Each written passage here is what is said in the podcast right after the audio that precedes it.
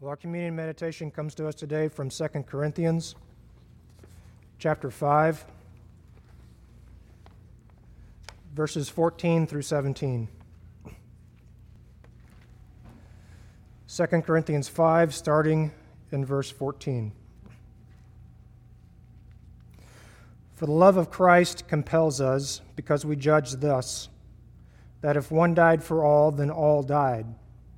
And he died for all that those who live should live no longer for themselves, but for him who died for them and rose again.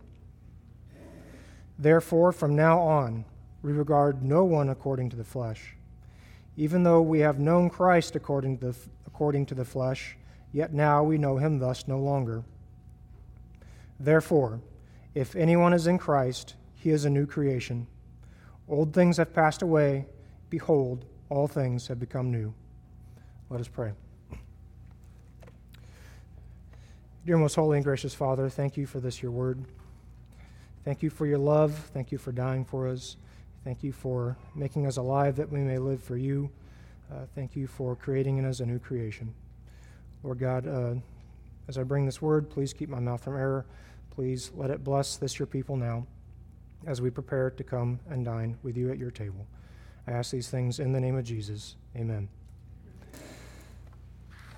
Well, my purpose this morning is not so much to give an exact exposition of these verses, but rather I would just like to share with you some specific thoughts and how I believe this passage can and should inform our attitudes and our heart response to God and towards one another as we prepare to observe the Lord's table. And the first thing I would like to look at is our attitude of obedience to God when observing the table. Now, I believe that we observe the table, and rightly so, because Christ commanded it. He said, Do this in remembrance of me. And it is right that we should obey the commands of Christ out of fear and reverence for him as our King. Paul recognizes the same motivation for obedience earlier in the same chapter of 2 Corinthians. He speaks of knowing the terror of the Lord as being a motivation for his apostolic work.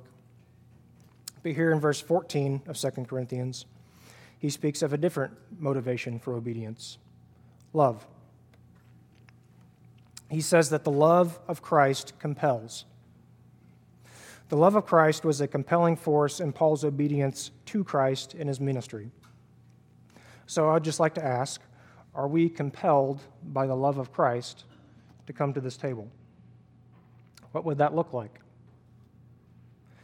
Well, first, I do not think that we should approach the table out of a mere sense of duty, nor should we become so familiar with coming to the table that we allow our hearts to become dull to the majesty of dining at the table of our King, dining with the Son of God.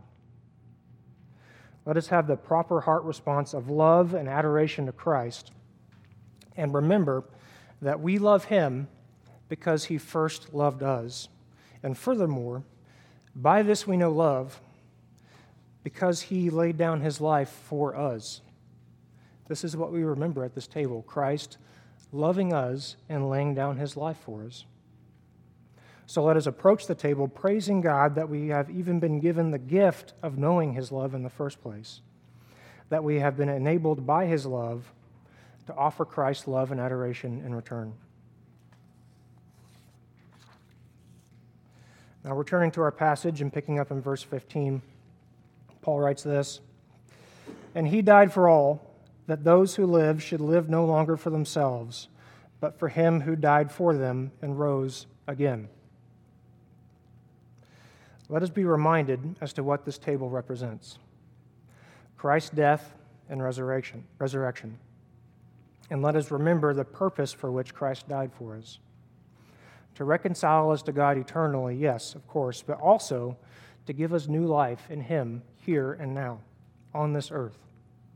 To put the death, put to death the old man, such that we stop living to ourselves and give us new life in Him so that we may live for Him.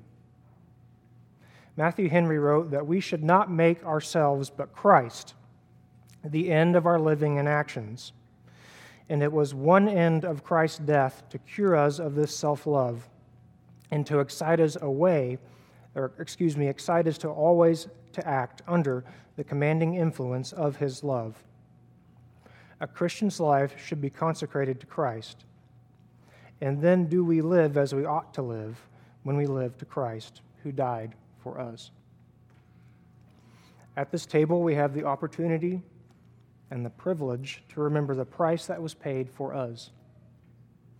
And we have the opportunity and the privilege to reaffirm, to renew our commitment to live for Christ. Let us remember that Christ died for us, that we may live for him. Now, continuing in verse 16 of our passage, the scripture says this Therefore, from now on, we regard no one according to the flesh. Even though we have known Christ according to the flesh, yet now we know him thus no longer. Hmm. This brings me to my third point that this is a communal meal with the body of blood bought believers. Yes, when we take this meal, when you take this meal personally, you are affirming that your sins have been buried with Christ.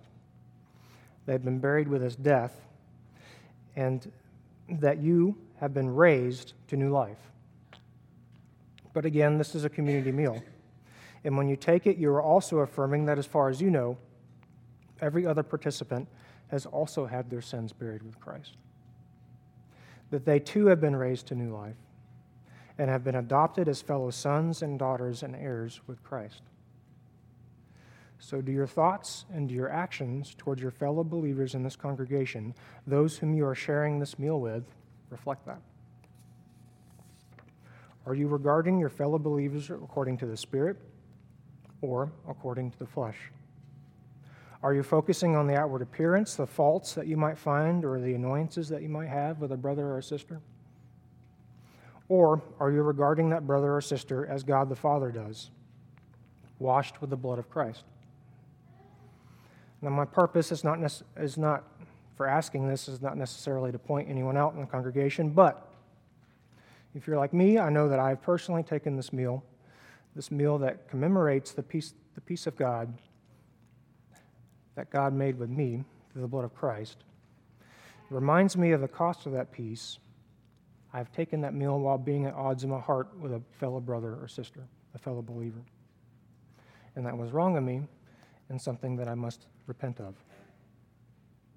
So, as we come to this table this morning, let us not regard our brothers and sisters according to the flesh, but according to the Spirit. Now, finally, verse 17 says, Therefore, if anyone is in Christ, he is a new creation. Old things have passed away. Behold, all things have become new. We are identified with Christ, our King, both in his death and his resurrection. In Christ's death, the old man, and with it the old things, have passed away. In Christ's resurrection, we have been made new, we have been made a new creation. In all things, our thoughts, our attitudes, our actions, and abilities, all things have become new. Again, Matthew Henry writes that regenerating grace creates a new world in the soul. All things are new. The renewed man acts from new principles by new rules with new ends and a new company. So, this morning, if you are still holding on to some of those old things, still holding on to some of those old ends or old principles, if you are still holding on to the burden of sin this morning, lay them at the foot of the cross as you come to this table. Lay it at the foot of the cross and remember that you are a new creation, that your sins have been wiped clean by the blood of Christ. And as we, as we um, read in our uh, Westminster, or not Westminster, but the Heidelberg Confession this morning, that God sees us exactly as if we had perfectly obeyed the law of Christ, as Christ did. Let us praise God for this wonderful thing that God has taken away our sins by the blood of Christ, and through the life of Christ, He has imputed Christ's own righteousness to us. Remember that we are a new creation, and let us recommit ourselves to living for Christ. So let us simply remember these things as we come to the table this morning.